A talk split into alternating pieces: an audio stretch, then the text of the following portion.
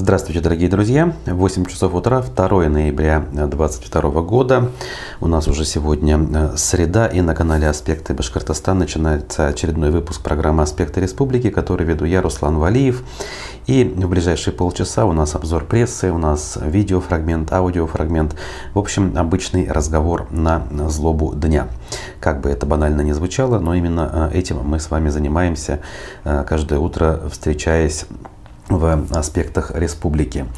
Встречаемся мы в режиме видеотрансляции в YouTube, ВКонтакте и в Одноклассниках. Призываю вас ставить лайки и общаться между собой и со мной, конечно, если вы смотрите в прямом эфире прямо сейчас. В частности, YouTube-трансляция открыта передо мной и, соответственно, я жду ваших сообщений, комментариев, вопросов и, в общем-то, любых соображений, э, которые ложатся в информационную картину и в текущую информационную повестку. А, начнем мы сразу с содержательной части.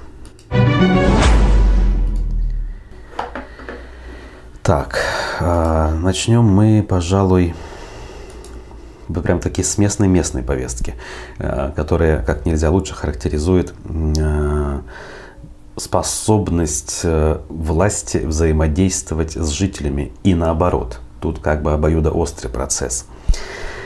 Городской телеканал ЮТВ сообщает, что в пригороде Уфы демонтируют фонари, которые за свой счет установили сельчане – Вообще у нас пригороды и близлежащие к столице региона а, какие-то садовые товарищества, поселки, я не знаю, просто частный сектор в городе, как правило, отличаются очень низкой благоустроенностью. Я вот сейчас своими наблюдениями делюсь. А, районные центры сельских районов обычные деревни, которые расположены далеко от города, зачастую выглядят привлекательнее и с точки зрения наличия наружного освещения, там наличие тротуаров даже порой имеется улицы более или менее не всегда асфальтовые, но, скажем, отсыпанные и э, вполне себе э, достойные и доступные для проезда даже в осеннюю или весеннюю распутицу. А вот э, за город, пригород, где зачастую и дома побольше, и сами э, жители посостоятельнее, вот это вот благоустройство выглядит не очень. Иногда люди стараются сами решить проблемы, как вот здесь, например. В деревне Самохваловка Калининского района Башкирэнерго демонтирует все уличные фонари. Все. Об этом 1 ноября сообщили местные жители на странице Радия Хабирова. С их слов, проблема освещения в деревне стоит остро уже долгое время. В ответ на просьбы провести электричество администрация дает отписки. Теперь сельчанам демонтируют подключенные наличные средства фонари. Цитата. «21 век на дворе, а у нас борьба за выживание. Нет ни дорог, теперь еще и освещения лишили. Что это такое? Тут живут вообще-то люди. Дети ездят в школу в темноте, что ли, ходить?» написала одна из жительниц. В администрации Уфы, а именно Калининского района, куда относится данная деревня, ответили, что причиной демонтажа стала незаконность установки фонарей. Таким образом, по словам чиновников, жители самовольно подключились к сетям электроэнергии. Фонари были незаконно установлены жителями, цитата, и подключены к сетям электроснабжения тоже самовольно, без соблюдения требований технических условий, без договора и счетчиков. Фактически произошло, произошло бездоговорное потребление электроэнергии.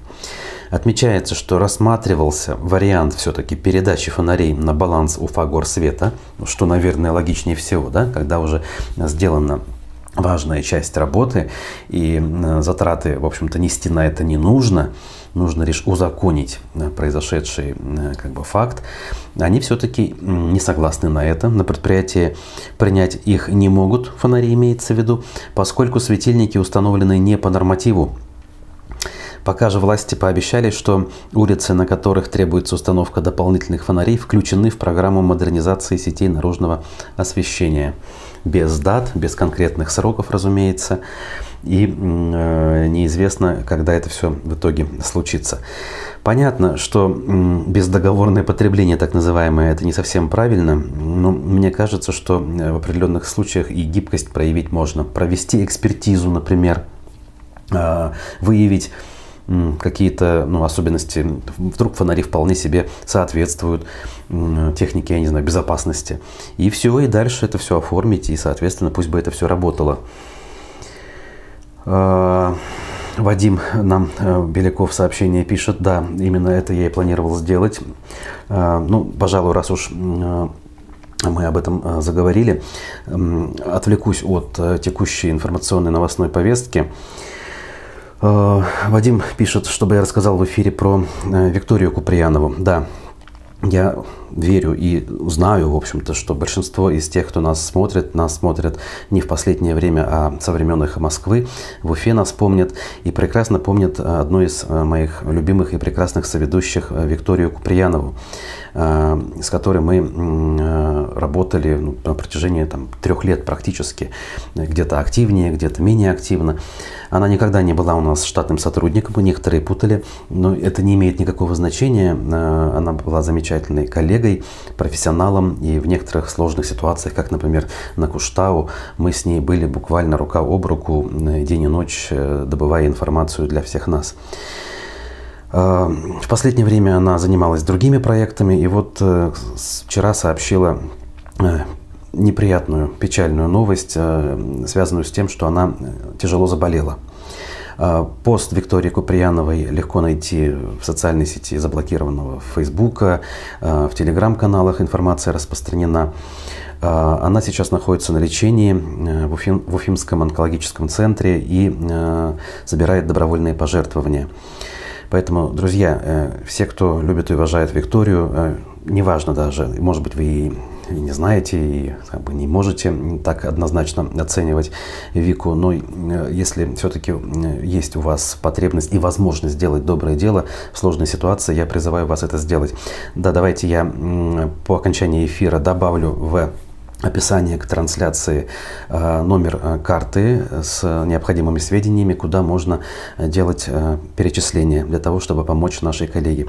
Девушка молода, талантлива, красиво, в конце концов, у нее все впереди, и мы всем миром должны постараться помочь а, ей из этой ситуации выкарабкаться. Для того, чтобы мы вновь а, вернулись а, к совместной активной работе, как говорят, на радость нашим зрителям.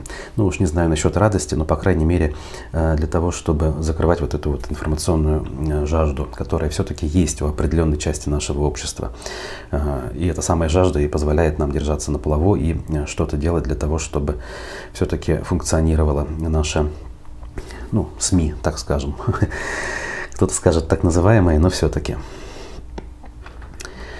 Ну а я должен, должен дальше двигаться а, и а, перейду к главной теме. К сожалению, она у нас чуть ли не единственная. Об остальном говорим постольку поскольку. Военком Башкирии сделал важное заявление по поводу осеннего призыва срочников, который стартовал вчера. Медиакорсеть об этом пишет. В осенний призыв из республики к местам прохождения э, военной службы будет отправлено более 4000 призывников, сказал военный комиссар. Срочники пополнят все ряды и рода войск вооруженных сил России, а также воинские части федеральных органов исполнительной власти. Первые отправки призывников начнутся уже 10 ноября. Как и в прошлом году, каждого из призванных на срочную службу обеспечат обмундированием, а, не, не сессером, о, первый раз это слово слышу, не сессером с предметами гигиены первой необходимости, сухпайком и вещевым имуществом. Михаил Блажевич подчеркнул, что предстоящий призыв никак не связан с проведением СВО на Украине. Он будет проходить в установленные законодательством России сроки и плановом порядке. Все военнослужащие по призыву, вне зависимости от наличия специальности, будут проходить э, военную службу на территории Российской Федерации. Вот, кстати, опять-таки, я, конечно, вот в этом смысле не буква детством, как говорится, не люблю заниматься, но, по-моему, правильно говорить не военную службу, а воинскую службу. Э, как-то даже я слышал, что э, СВО неправильно называть, ну, по мнению властей, разумеется, специальной военной операцией. Она специальная войсковая операция. Ну ладно, мы там журналисты и уж тем более рядовые граждане, но когда военный комиссар использует неточную терминологию. Ну, опять-таки, я же здесь читаю СМИ, а не первый источник. Возможно, он говорил правильно. А журналисты как бы не видят разницы между словами «военная служба» и э, «войсковая». А может быть, я сейчас совершенно не о том, э, как говорится, думаю. Ну да ладно, отвлекся. Значит, повестки призывникам будут лично вручать сотрудники военкомата э, или по месту их жительства или учебы. Опять же, почему или? И, наверное, да? А, при этом у граждан данные по телефону могут уточнять, необходимые для документов воинского учета данные узнавать. В военкомате отмечают, что для сбора такой информации не используется программное обеспечение и тем более записанный на пленку голос. Вот такие даже есть пояснения. А если призывники или их родители не уверены в том, что им звонит должностное лицо, им рекомендуют перезвонить в военкомат. Призыв продлится с 1 ноября по 31 декабря текущего года. Тем временем одно известное издание, заблокированное на территории России, замечательный и важный, в то, в то же время крайне показательный материал подготовили. Что мы знаем о погибших башкортостанцах на Украине? И тут цифры. Надо сказать, что все цифры из открытых источников, никто никаких там анонимных каналов здесь не подсчитывал. Это все, что собрали журналисты, исходя из официальных публикаций в государственных СМИ, в официальных аккаунтах а, должностных лиц, зачастую это руководители муниципалитетов, главы администрации районов и городов республики. Так вот, чуть более 250 официально погибших военнослужащих по республике Башкортостан, и по этому показателю она э, остается в лидерах российских регионов как один из самых крупнейших субъектов федерации. Тут у них разбивка по районам есть. Э, впереди всех Москва, а дальше с большим отрывом от других районов идут наши зауральские районы, такие как Учелинский, э, Белорецкий а, и Абзериловский. А, в общем, карта тут приводится, и все очень наглядно. Что любопытно, даже по родам войск тут разбивка есть. Э, сухопутные войска в лидерах данного печального списка 85, воздушно-десантные 28, спецвойска, военно-морской флот. Дальше самая большая категория неизвестна. Ну, то есть, опять же, я же говорю, данные из открытых источников. По званиям тут разбивка. Полковник, 5 майоров, 14 старших лейтенантов, 12 лейтенантов, 5 старших прапорщиков, 18 старших сержантов, 22 младших сержанта, 24 сержанта и так далее. В общем, печальные данные. Вот я помню, спрашивали у нас тут и в чате были вопросы. Вы можете это дело сами прочитать. Так, ну, в общем, Теперь у нас еще и другие темы впереди. Давайте так, э, сделаем небольшую паузу. Сейчас любопытный еще видеосюжет посмотрим телеканала ЮТВ наших э, городских коллег э, по поводу форума, касающегося этнотуризма. Они сняли сюжет. У нас и такие мероприятия имеют место быть. Казалось бы, где мы и где этнотуризм, особенно учитывая обстоятельства, которые нас окружают. Но так или иначе, чиновникам нужно отрабатывать свой хлеб. Эти мероприятия не прекращаются. Посмотрите сюжет сюжет, немножко отвлекитесь от э, меня, как говорится, а я пока вот необходимые данные внесу в описание наших трансляций. Давайте посмотрим.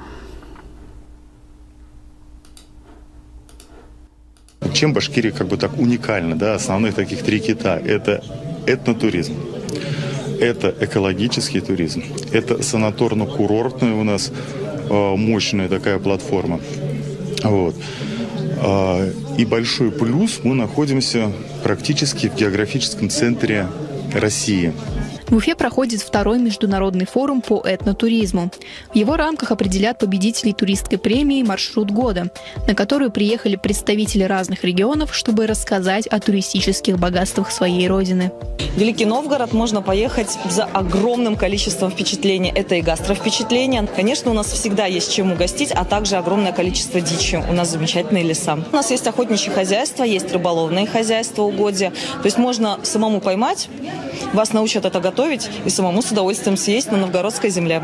А, я представляю на 9-й Всероссийской туристической премии свой маршрут, который называется «Барзасские истории». Дело в том, что наш э, поселок Барзас хранит несметные богатства самого древнего угля планеты, который называет, называется Барзасит.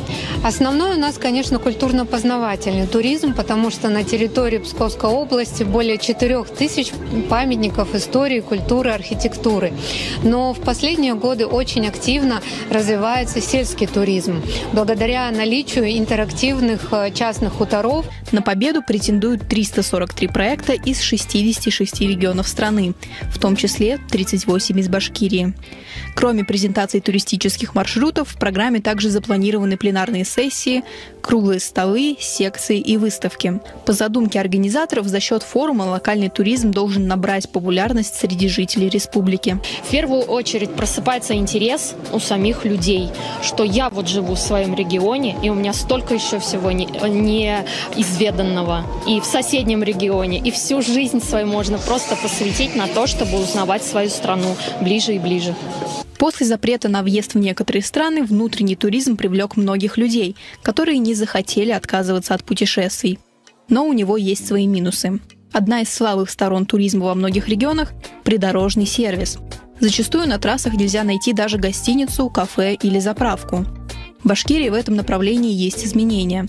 Например, в республике начинают открывать придорожные этнокафе начинаем развивать свои этнокафе, открывать и с башкирской аутентикой. А в поселок НЗР этнокафе – это самая популярная трасса для туристов и э, вообще в целом очень людям нравится. То есть наша задача сегодня найти такие самые оптимальные точки притяжения, особенно в пик сезона туристского. Не только чиновники и представители ведомств заинтересованы в развитии этнотуризма.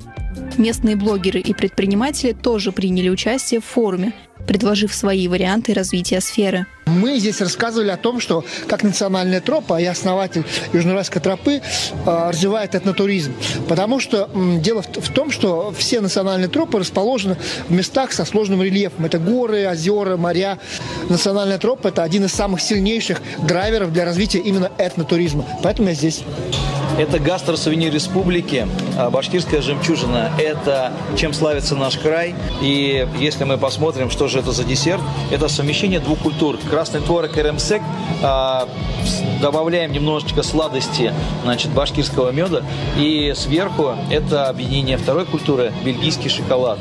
Эксперты, опрошенные нами, склоняются к тому, что востребованность внутреннего туризма и, в частности, этнотуризма в ближайшие годы будет только расти. При этом нужно последовательно развивать инфраструктуру и сервис, а также грамотно и красиво упаковывать туристические предложения. Аня Шушакова, Юлия Абдулина, Виталий Федотов, телеканал ЮТВ. Ну вот, в общем, такой сюжет э, для того, чтобы немножко разбавить нашу информационную картину. А, как у нас принято, выводы вы делаете сами, а мы с вами дальше двигаемся. Я, кстати, внес в описание э, нашей трансляции в YouTube и э, ВКонтакте данные карты, куда призываю делать пожертвования в помощь нашей любимой коллеге Виктории Куприяновой. Э, кто сколько может, пожалуйста, сделайте, делайте пометку в сообщении, чтобы было понятно. Ну, хотя, я думаю, и так разберутся. А, дальше. А, несколько публикаций на, сайте аспектомедиа.ру. Жители Нижегородки в Уфе стали жаловаться на дорогу после ее капитального ремонта. У нас и так бывает, ну тут даже, что сказать, официальный Башинформ об этом сообщил. Значит, в районе остановки «Новый магазин», одной из узловых локаций микрорайона, это все происходит. Летом здесь, на магистральной улице Деревенская переправа, а также на улице Саляма был обновлен асфальт в рамках нацпроекта «Ни много ни мало. Безопасные и качественные дороги». После дождя, прошедшего 31 октября, на этом перекрестке вода стоит и не уходит. Как выходить к транспорту, как детям в школу идти, жалуются горожане. В администрации Ленинского района Уфы ответили, что планом капремонта дорожного полотна по улице Деревенской переправы в рамках нацпроекта не было предусмотрено устройство ливневой канализации. По мере скопления дождевых вод служба по благоустройству проведет механизированный отвод воды насосами и техникой, ответили чиновники. Рельеф местности здесь таков, что в воде некуда уходить. Отродясь, такого не было, и вот опять. Надо в такой ситуации сказать и развести руками. Э, я понимаю, э, ну, не всегда реально в рамках обычного ремонта сделать ливневку. Это все-таки требует реконструкции, полностью разборки дороги и так далее. Но ведь можно же элементарно профиль дорожного полотна немножко поменять, чтобы вода не скапливалась э, в виде огромной лужи. Для этого не нужно проводить реконструкцию. Надо лишь об этом подумать немножечко да, и заложить дополнительно несколько самосвалов с, я не знаю, там, гравием, щебнем и так далее. Может быть, я упрощаю немного, но все-таки это и так. Мы не говорим сейчас о том, что обязательно должна была быть ливневка. А, тем временем э, у нас э, обещают бурное развитие промышленности, в том числе химической. А, обещают запустить новое химпроизводство аж на 14 миллиардов 700 миллионов рублей. Значит, производство синтетических высших жирных спиртов планируется создать в особой экономической зоне Алга. Инвестором проекта выступила компания «Фарус Синтез». По словам вице-премьера правительства Башкирии Ильшата Тажиддинова, будущее производство должно заместить импортную химическую продукцию. Цитата. «В советские времена на одном из наших нефтеперерабатывающих заводов функционировало производство высших жирных спиртов», рассказал он. «Но в последующем, к сожалению, оно было закрыто. Безусловно, реализация данного проекта снизит зависимость российских производителей от поставок зарубежного сырья и внесет существенный вклад в обеспечение промышленной безопасности России. Правительством инвестору будет, будут оказаны все возможные меры поддержки, обещает чиновник. На сегодня это самый крупный инвестпроект, заявленный в зоне Алга, отметили при этом в Корпорации развития республики. Для меня одна из самых непонятных структур э, в системе нашей власти. Уж за период работы на Ихе вроде с разными ведомствами приходилось так или иначе взаимодействовать. Многие чиновники, в том числе и уровня министров, большинство, я бы сказал, бывали у нас в эфирах.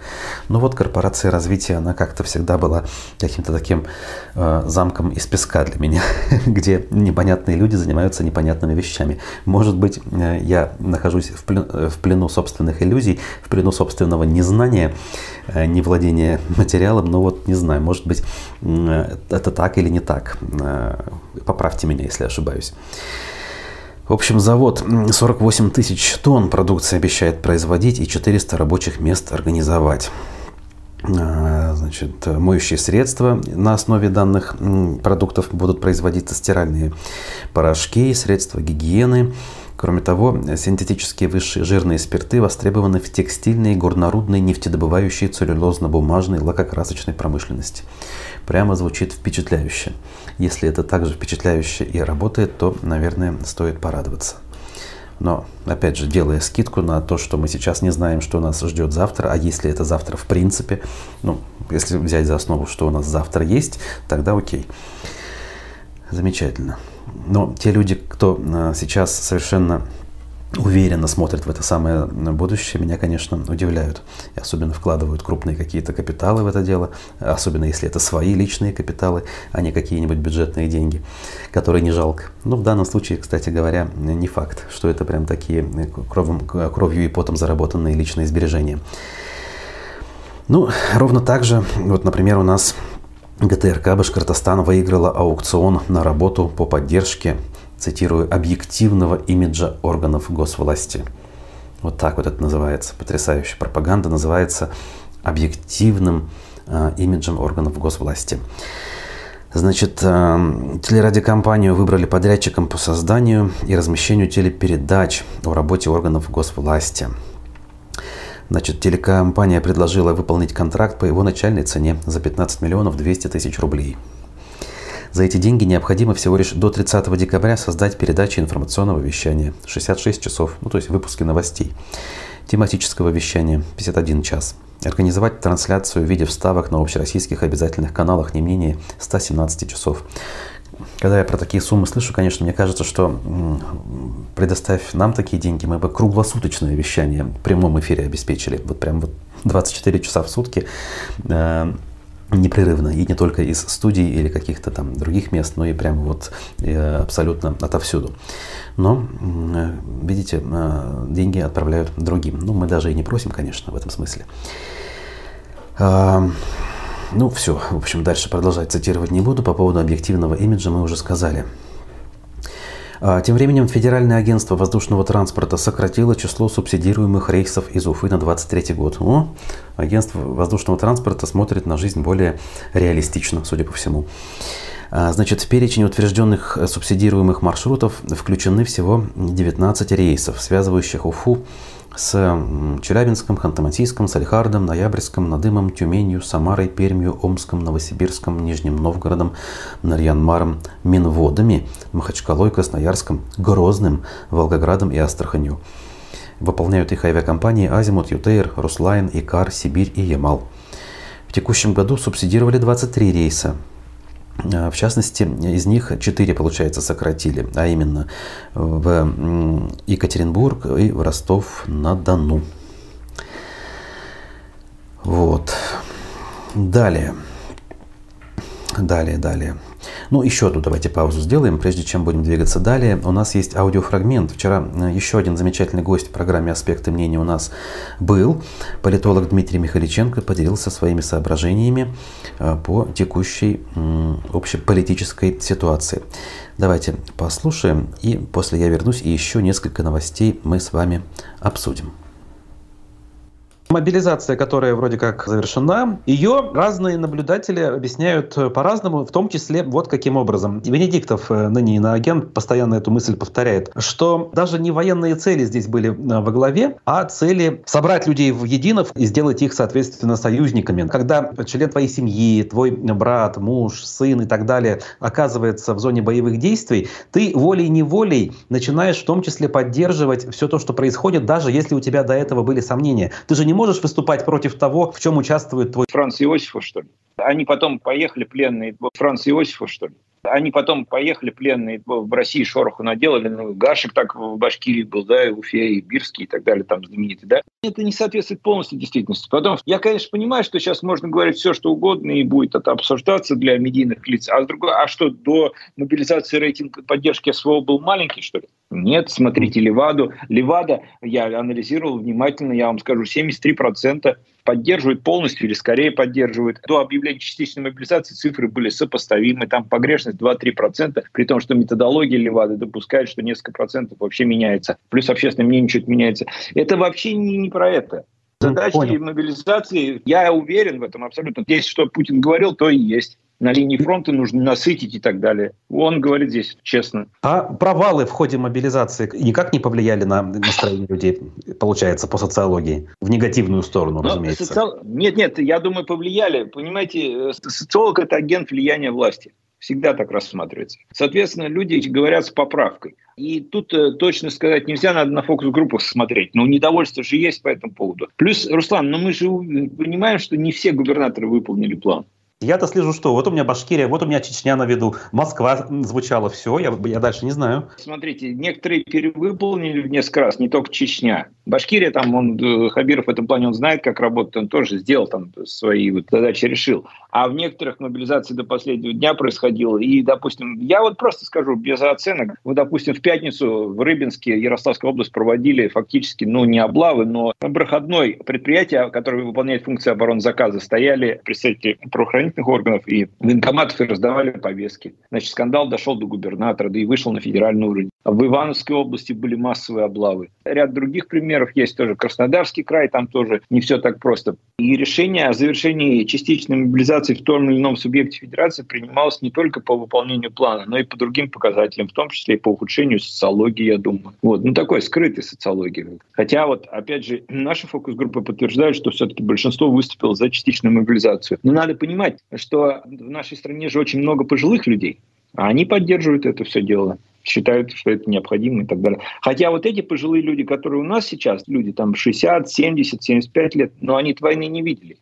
Они угу. войны не видели. Они видели парад победы брежневский, чуть пораньше там. У них все это нормально. Вот если бы люди понимали, какие были репрессии, какие потери, осознавали это, наверное, мнение было немножко другое. Но опять же, реактуализированные имперские амбиции и ощущение собственного величия, вот оно имеет во многом иррациональную основу ну хорошо, я не сторонник империи, да, но я понимаю, что это может быть, опять же, вот той же Франции, даже которая совершенно сейчас не имперская страна, но тем не менее. Вот. Но для этого что нужно? Для этого нужно ментальное развитие, интеллектуальное развитие, социально-технологическое, экономическое, крепкий средний класс, а не только одно вооружение, армия сильная и так далее. И империя — это же многосторонние параметры. Зачем его сводить только к военным факторам? Это уже не обеспечено. Ну, поэтому имперские амбиции, они а, для России в нынешнем виде, они великоваты. Это как вот пальто там не по размеру. Оно хорошее, может быть, оно прекрасное, но оно на 6 размеров больше. Вот, вот я про это. Доктор философских наук Дмитрий Михаличенко был гостем программы «Аспекты мнений» вчера. Э, о том, кто будет сегодня гостем, следите за анонсами, чуть позже сообщим. Но пока могу сказать, что в э, полдень у нас э, запланирован очередной выпуск программы Digital Среда, э, автором и ведущим э, которым, которой является э, предприниматель, бывший председатель СПЧ Башкортостана Владимир Барабаш. Его партнер и коллега Константин Акаемов ведет эту программу вместе с ним. Довольно много любопытных вещей они там обсуждают, рассказывают. Поэтому смотрите, кто еще не видел. А мы с вами, значит, так, Ага. Дальше двигаемся, пока все в порядке. Э, у нас граждане, как говорится, разные есть, и о некоторых мы очень, э, не очень, точнее, любим говорить у себя в эфирах, не считая это важным. Но вот иногда все-таки и криминальную хронику я немножко подсвечиваю, чтобы все-таки мы понимали, что совершенно вот прям бессовестные люди среди нас есть, э, если вдруг кто-то забывает. Группировка черных риэлторов 4 года продавала квартиры от лица мертвецов и зэков. Преступницы смогли заработать на этом более 61 миллиона рублей.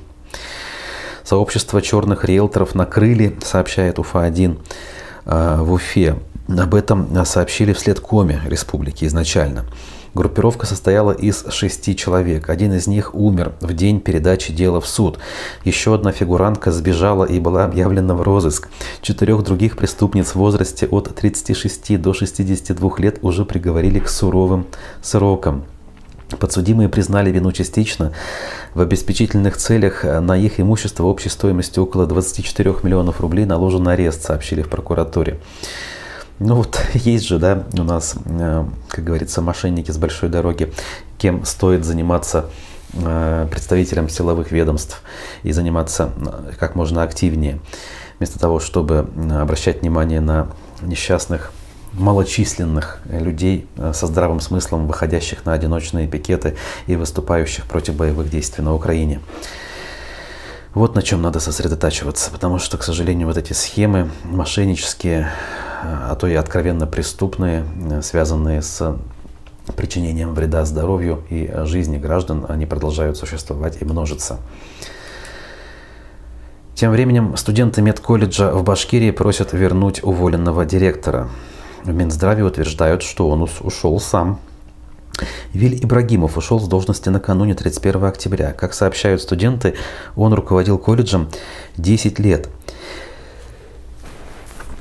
Прошу прощения. Речь идет о Стерлитамакском медицинском колледже.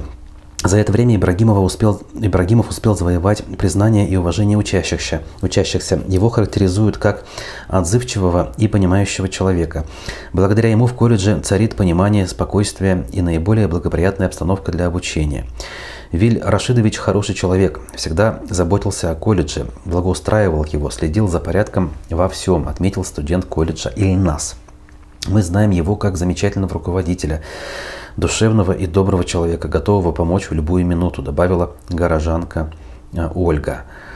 Значит, в Минздраве издания УФА-1 сообщили, что Ибрагимов покинул должность, потому что срок его контракта истек. На увольнение он был согласен, продлевать договор не стал как это э, часто бывает, именно срочные договоры истекают, и работодатель в виде министерства, там, здравоохранения или образования просто-напросто его не продлевают. Хотя вокруг всем все понятно и всем все известно. В Башкирии сокращается суточная заболеваемость коронавирусом, если это кого-то утешит. Значит, Минздрав сообщил, что на 1 ноября за последние сутки зафиксировано 246 новых случаев.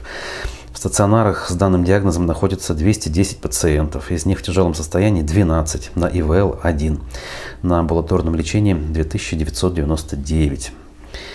Ну, вот такие цифры. Они плюс-минус э, довольно-таки внушительные. Если вспомнить первые месяцы коронавируса, мы бы такие цифры увидели бы, сказали бы, о боже мой, как много. Ну, теперь это уже рутина, обычная э, текущая наша с вами жизнь. Ну а мэр Уфы э, Мавлиев встретился в Пензе с мобилизованными из Башкирии. Ну да, другие задачи у нас в Уфе решены. Э, с освещением, с асфальтом все в порядке. Нужно главе администрации города ездить э, в Пензу. Ну, видимо, нужно. Что ж, не мое, видимо, дело на эту тему рассуждать. Ладно, а, на этой новости мы будем э, завершать наш утренний выпуск. Дорогие друзья, спасибо, кто был сегодня с нами. Вас было довольно много. Не забудьте про лайки, поставьте их, даже если вы смотрите после. Это очень полезно и э, вдохновляюще для нас. Следите за анонсами, новости текущие на сайте, телеграм-канале. Берегите себя и своих близких. Увидимся в эфире. Пока.